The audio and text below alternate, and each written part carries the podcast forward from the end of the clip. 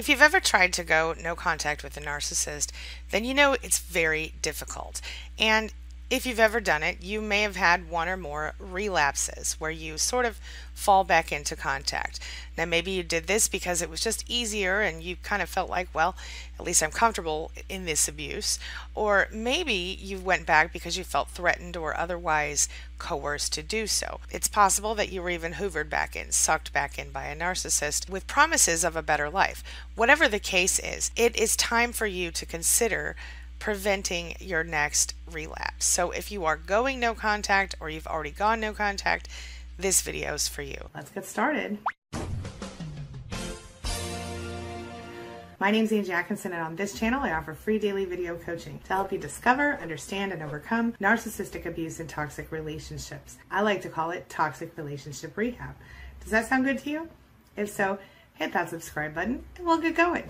And if you go to the, our morning chats here, you might know this guy, Tommy D, who again, he says, I'm familiar with all of this after the recent breaking of no contact, blah, blah, blah, blah, blah.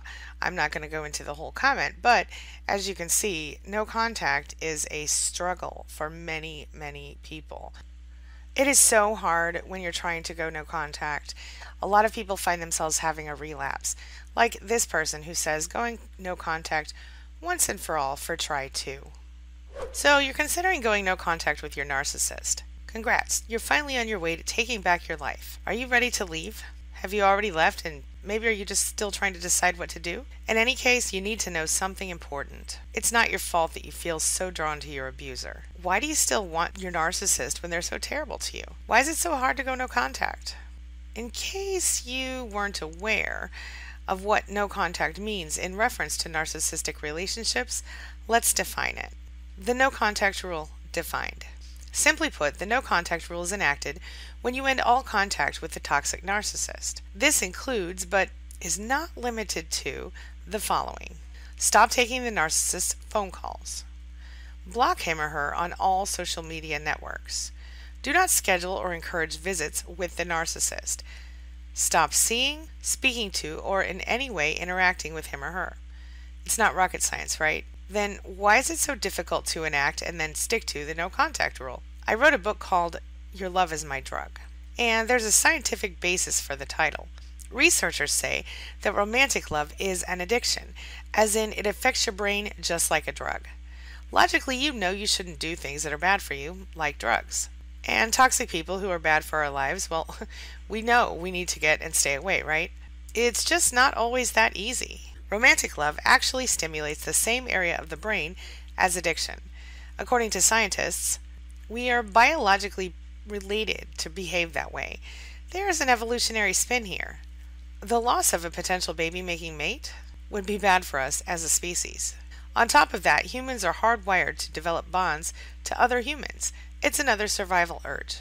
Add together your, your biological need to bond and the need to keep your mate, or to feel great distress in the loss of your mate, what do you have? It affects you like a drug, your relationship with this toxic person. And when you're not getting the sweet poison, you might just miss it. A lot like a crack addict might miss his fix.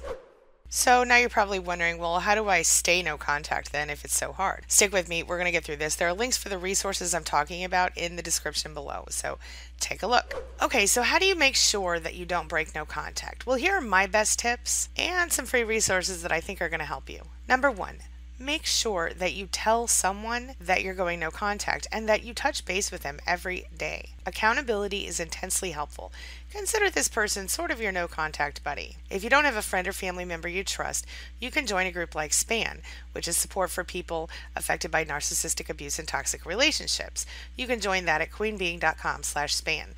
Number 2, make a list of all the reasons you're going no contact and put it somewhere you can grab it fast for the hard times. Pull it out anytime you feel weak and remind yourself why you're doing this.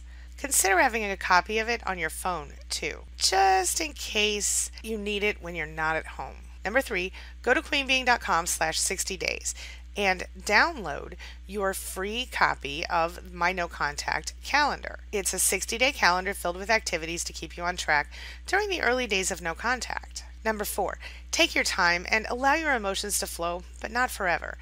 I suggest setting an end date on your mourning. Choose any day you like, but never longer than 30 days.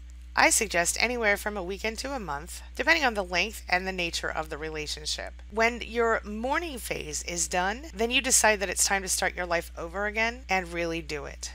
Number five, start focusing on yourself. Consider getting a new look and start focusing on finding your passion. Or if you don't know what your passion is, you can always visit queenbeeing.com slash passion and download your free passion finder. Number six, get out of the house. When you're ready, get out and do something different. Maybe you want to check out meetup.com and find a group that shares an interest you have. And be social. It'll feel weird at first, but even casual contact with the outside world can be so healthy for you during this time. If you need it, there's an online course over at Life Makeover Academy that you can take to revamp your social life. Number seven, remember that going no contact opens your life for new and better relationships once you've healed. None of us are getting any younger, and listen, don't you deserve to be happy? Keep your end goals in mind. While it feels easier to sometimes go back to what you know, in the long run, you're going to be so glad you stayed no contact. Trust me, I know what I'm talking about here. We don't have to accept crumbs. We don't have to accept less than we deserve. And when we can start to love ourselves in the way that we deserve to be loved, we can start to set boundaries and set standards for ourselves and not accept less than we deserve. So, my friend, if you do nothing else for yourself this year in 2018, I want you to do this raise your standards. Set your boundaries, know who you are, and love yourself enough to enforce them.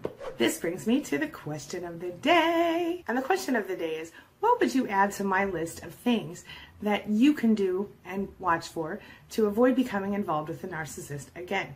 Leave your thoughts and your experiences in the comments below and let another survivor know what you think would work because you never know who you can help. All right, that's all I've got for you right now. As always, thank you so much for being a part of my day and a part of my life. And hey, thanks for letting me be a part of yours. It really does mean a lot to me. I'll see you soon. It's my mission to teach others what I know to be true. You really can create the life you want. Take care of your body, take care of your soul, nurture the real you, and introduce him or her to the world. Be comfortable in your own skin and in your place in this world.